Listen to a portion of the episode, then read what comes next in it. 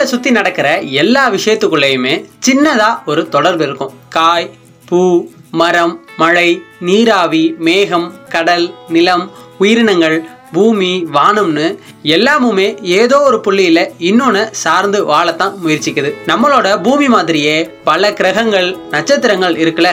இதெல்லாம் பெருவெடிப்புன்னு ஒரு நிகழ்வுனால நடந்தது. அப்போ எல்லா கிரகங்களுக்குமே சின்னதா ஏதோ ஒரு தொடர்பு இருந்திருக்கும். இப்படி வானத்துல இருக்கிற நிலா நட்சத்திரத்திற்கும் நம்மளோட கடல்ல நடக்கக்கூடிய மீன்பிடி தொழிலுக்கும் உள்ள தொடர்பு என்ன அப்படின்றத தான் இன்னைக்கு நம்ம அற்புத அறிவியல் நிகழ்ச்சியில தெரிஞ்சுக்க போறோம். நிகழ்ச்சியை தொகுத்து வழங்க நான் அலெக்ஸ் பாண்டியனும் வந்துட்டேன். கடல் ஒசைஎஃப்எம் தொண்ணூறு புள்ளி நான்கு மற்றும் விக்யான் பிரசார் அமைப்பின் அறிவியல் பலகை இணைந்து வழங்கும் அற்புத அறிவியல். அற்புத அறிவியல். நம்மளோட மீனவர்கள் தொழில்நுட்பம் வளர்ச்சி அடைகிறதுக்கு பல வருஷங்களுக்கு முன்னிருந்தே கடல்ல பயணிக்க மீன் பிடிக்க பல பாரம்பரிய அறிவுகளை பயன்படுத்தினாங்க. அதுல ரொம்ப முக்கியமானது வானத்துல தெரிகிற வெள்ளிகளை பார்த்து கடல்ல பயணம் செய்யறது மீன் பிடிக்க போறது. இப்ப இருக்க காலத்துல ஜிபிஎஸ் காம்பஸ்னா வந்ததால இந்த வெள்ளிகளை பார்க்குற அந்த பழக்கம் கொஞ்சம் கொஞ்சமா குறைஞ்சிட்டே போயிடுச்சு. கருவிகளை தாண்டி இந்த வெள்ளிகளை சரியா கணிச்சு கடல் தொழில் செய்யறது ஒரு சிறப்பான கலையும் கூட. இந்த கலையை கருவிகளோட பயன்பாட்டால அழிச்சிடக்கூடாது இல்லையா சரி இப்போ இந்த வெள்ளிகளை பத்தின அதோட முக்கியத்துவம் பத்தின ஒரு ஒளி நாடகம் வருது. அதை கேட்கலாமா?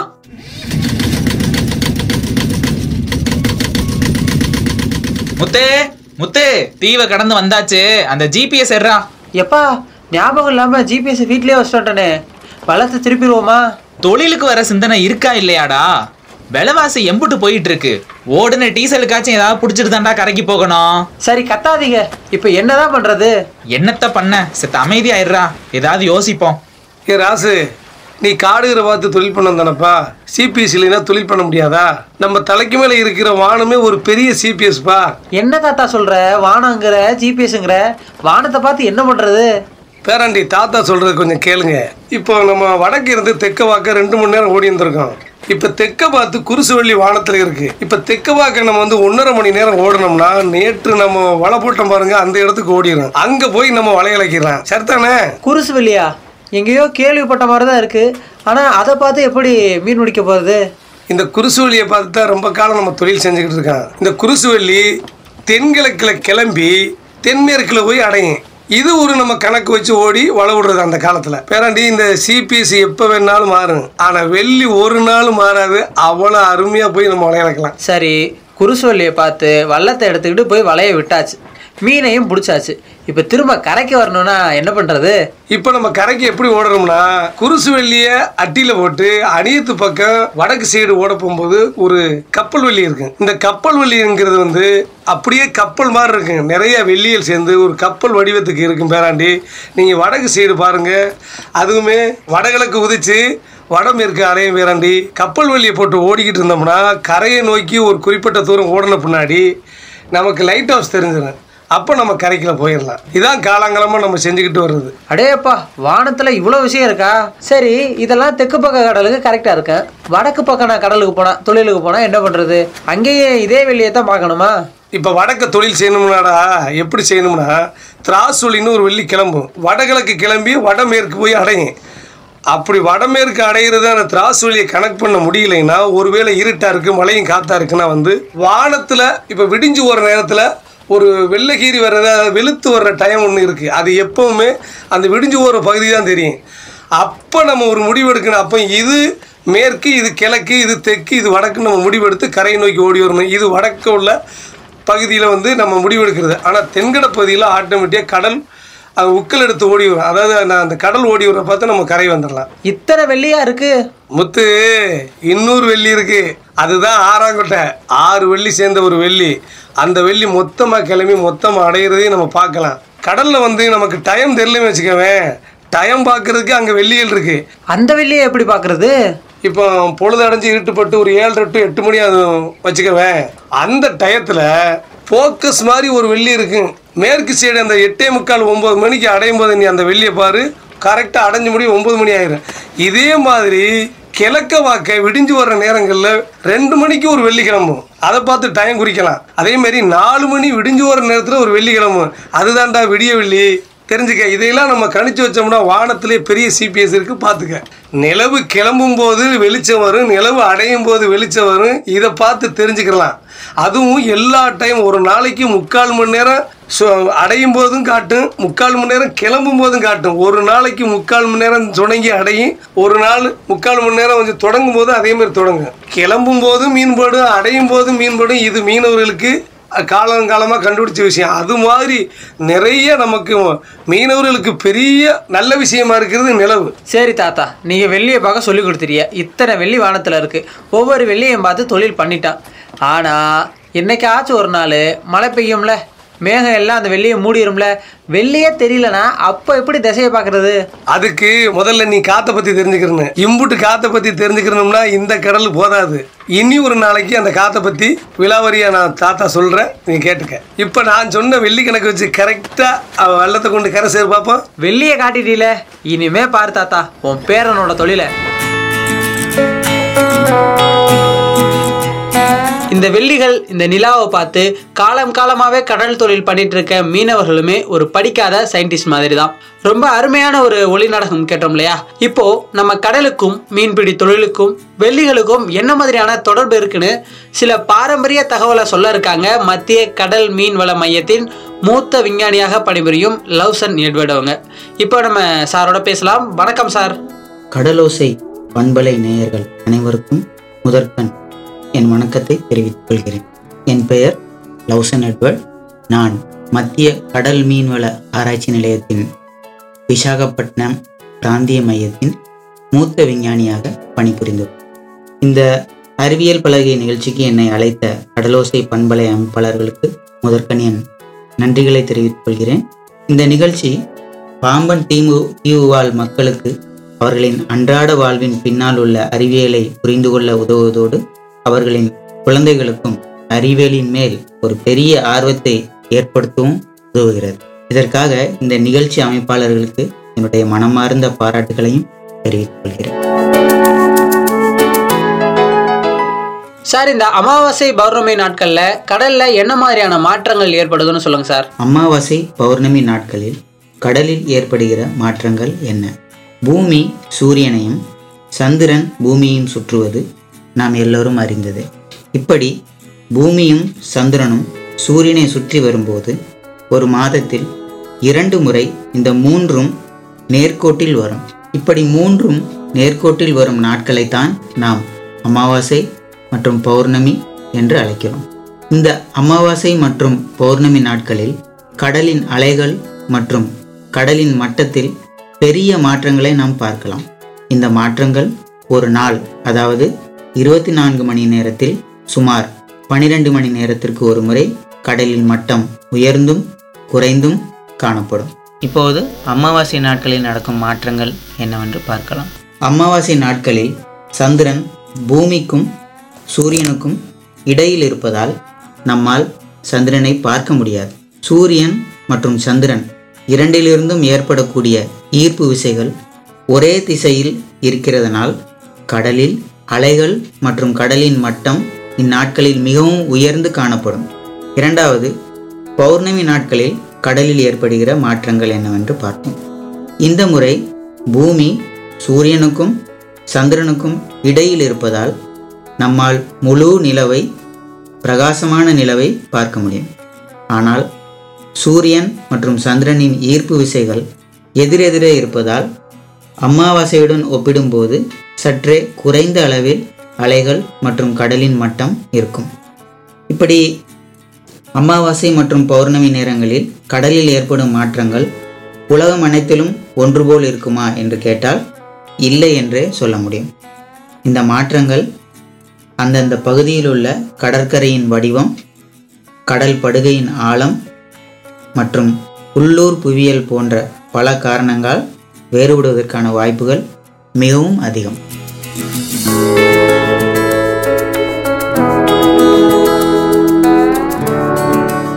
மீன்கள் வலசை போறதுக்கும் இந்த நிலவுக்கும் ஏதாவது தொடர்புகள் இருக்கா?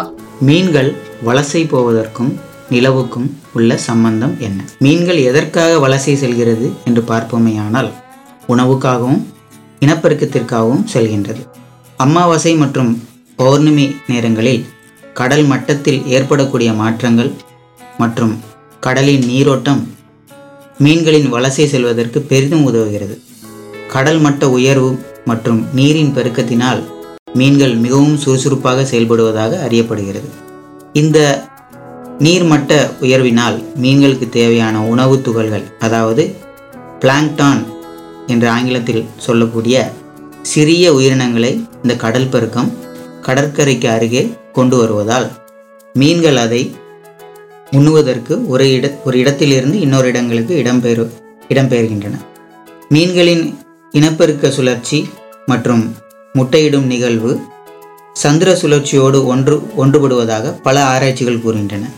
மீன்களுக்கு வலசை போ போவதற்கு தேவையான தகுந்த நீர் வெப்பநிலை உப்புத்தன்மை மற்றும் உணவு இருப்பு போன்ற இனப்பெருக்கத்திற்கு தேவையான உகந்த நிலைகளை கொண்ட இடங்களை அடைவதற்கு இந்த நீர்ப்பெருக்கம் உதவுகிறது.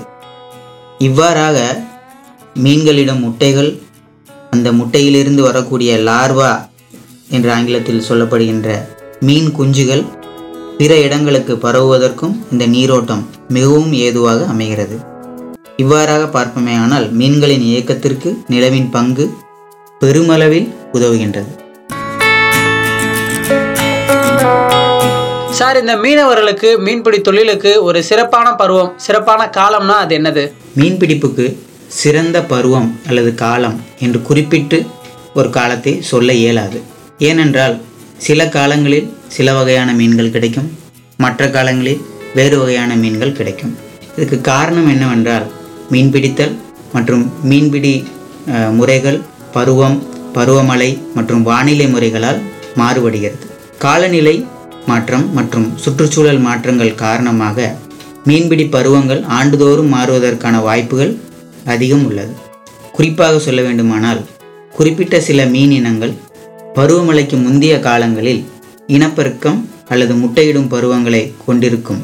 மேலும் இந்த காலங்களில் மீன்களின் எண்ணிக்கையை பாதுகாக்க மீன்களின் இனப்பெருக்கத்தை ஊக்குவிக்க மீன்பிடி கட்டுப்பாடுகள் விதிக்கப்பட்டு அது சிறப்பாகவும் கடைபிடிக்கப்பட்டு வருகின்றன. இரண்டாவது பருவமழை காலங்களில் கனமழை பலத்த காற்று கடல் சீற்றம் இவற்றினால் ஏற்படும் அபாயங்கள் காரணமாக மீனவர்கள் கடலுக்கு செல்வதை பெரிதும் தவிர்க்கின்றனர். மூன்றாவது பருவமழைக்கு பிந்தைய காலங்களை வானிலை காரணங்களால் மீன்பிடிக்க சிறந்த காலமாக கருதப்படுகிறது. இந்த காலகட்டத்தில் குளிர்ந்த வெப்பநிலையுடன் கடலின் நிலைமை பொதுவாக அமைதியாக இருக்கும். பருவமழைக்கு பிறகு இனப்பெருக்கத்திற்காக வலசை சென்ற பல மீன் இனங்கள் மீண்டும் கடலோர பகுதிகளுக்கு இடம்பெயர் இடம்பெயர தொடங்கும். இந்த இது மீன்பிடி நடவடிக்கைகளுக்கு ஏற்ற நேரமாக அமைகிறது. சார் இருக்கிற அந்த நட்சத்திரங்கள் இந்த வெள்ளிகளையே மீன் பிடிக்க ஒரு பெரிய அளவுல உதவுற ஒரு வெள்ளினா அது என்னது? எந்த நட்சத்திரம் மீன்பிடிப்புக்கு பெரிய அளவில் உதவுகிறது? பண்டைய மீன்பிடி சமூகங்கள் குறிப்பாக நீண்ட தூர மீன்பிடிப்பில் ஈடுபடுபவர்கள் பெரும்பாலும் செலஸ்டியல் நேவிகேஷன் எனப்படும் நட்சத்திரங்களை பயன்படுத்தி வான்வழி செலுத்தல் நுட்பங்களையே பெரிதும் நம்பியிருந்தனர். பாரம்பரிய மீன்பிடி ந- நடைமுறைகளில் மீன்பிடிக்க உதவுவதில் வரலாற்று முக்கியத்துவம் வாய்ந்த போலாரிஸ் அல்லது நார்த் ஸ்டார் என்று ஆங்கிலத்தில் அழைக்கப்படும் துருவ நட்சத்திரமே பெரிதும் உதவியது. துருவ நட்சத்திரம் வட துருவத்திற்கு நேரடியாக மேலே அமைந்துள்ள ஒரு முக்கிய நட்சத்திரமாகும். துருவ நட்சத்திரத்தின் நிலைப்பாடு பூமி சுழற்சியின் போது நிலையான ஒரு இடத்தில் தோன்றுவதால் மீனவர்கள் மற்றும் கடல் மாலுமிகள் துருவ நட்சத்திரத்தையே வழி செலுத்துவதற்கான நம்பகமான மச்ச நட்சத்திரமாக கருதினர். குறிப்பாக இரவு நேர மீன்பிடித்தலின் போது மற்ற அடையாளங்களே சரியாக தெரியாது பார்க்க முடியாத நேரங்களில் திசையை தீர்மானிக்க நேரத்தை மதிப்பிட மீனவர்கள் தங்கள் மீன்பிடி தளங்களுக்கு செல்லவும் கரை திரும்பவும் துருவ நட்சத்திரத்தையே நம்பியிருந்தனர். மீன்பிடித்தலுக்கு ஏதுவாக பல நவீன தொழில்நுட்பங்கள் வந்தாலும் மீன்பிடி மற்றும் கடல்சார் நடவடிக்கைகளில் துருவ நட்சத்திரத்தின் பங்கு மிக முக்கியமான அம்சமாக இன்று வரை உள்ளது. சார் என்னுடைய கடைசி கேள்வி இப்போ உள்ள மீனவர்களுக்கும் இந்த வெள்ளி பார்க்கும் பழக்கம் இருக்கா? அதை சொல்லுங்க சார். இப்போது உள்ள மீனவர்களுக்கு இந்த நட்சத்திரங்களை பார்த்து மீன் பிடிக்கும் பழக்கம் உள்ளதா? இளைய தலைமுறை மீனவர்கள் இடத்தில் இந்த நட்சத்திரங்களை பார்த்து மீன் பிடிக்கும் பழக்கம் இல்லை அல்லது குறைந்துவிட்டது என்றே கூற முடியும். சில பாரம்பரிய மீனவர்கள் தங்கள் இளைய தலைமுறைக்கு இந்த வான்வழி நடத்தல் நுட்பங்களை கற்றுக் கொடுத்தாலும் இன்றைய மீனவர்கள் மீன்பிடி தளங்களை எளிதாக கண்டறியவும் துல்லியமாக படகை வழி செலுத்தவும் வானிலையை கண்டறியவும் தங்களின் மீன்பிடி முயற்சிகளை மென்மேலும் மேம்படுத்தவும் ஜிபிஎஸ் சாதனங்கள் சேட்டிலைட் ஃபோன் ஃபிஷ் ஃபைண்டர் போன்ற நவீன கருவிகளையே நம்பியிருக்கின்றனர். இப்போ நம்ம மீனவர்களுக்கும் கடலுக்கும் இந்த வெள்ளிகளுக்கும் உள்ள பாரம்பரிய தொடர்பு பற்றி ஆராய்ச்சியாளர் சொன்ன எல்லா விஷயத்தையும் கேட்டோம். அடுத்து கொஞ்சம் அறிவியல் ரீதியில இந்த தகவலை வந்து தெரிஞ்சுக்கணும்ல.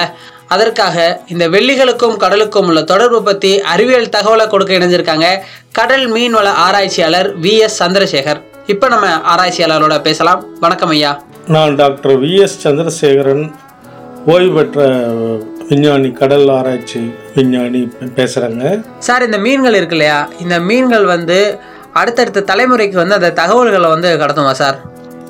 மீன்கள் மட்டும் இல்லை எல்லா விலங்குகளும் தாவரங்களும் அது உடம்புல இருக்கிற ஜீன்னு சொல்லுவோம் குரோமசோமில் இருக்கிற ஜீன்.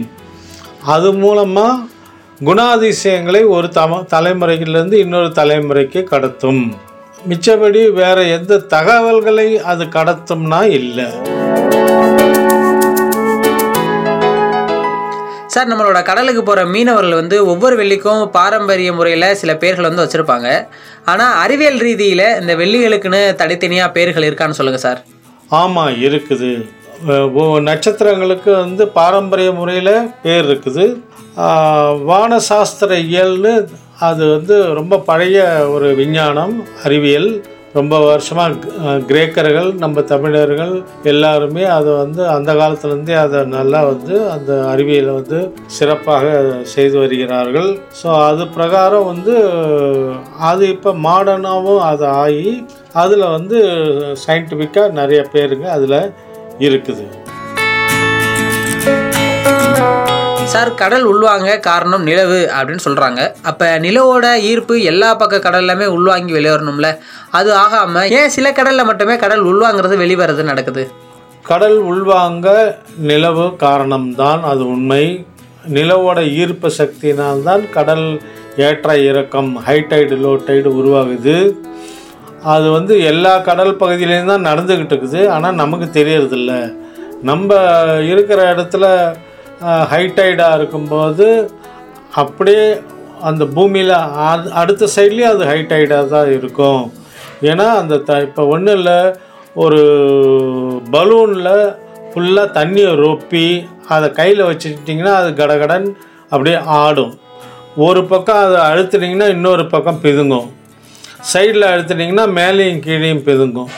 இதே மாதிரி தான் நம்ம பூமியின் மேல் இருக்கிற கடல் தண்ணீர் வந்து இந்த சூரிய சந்திர அதனுடைய ஈர்ப்புக்கு அது வந்து லே தண்ணி வந்து ஒரு பக்கம் இழுக்கும்.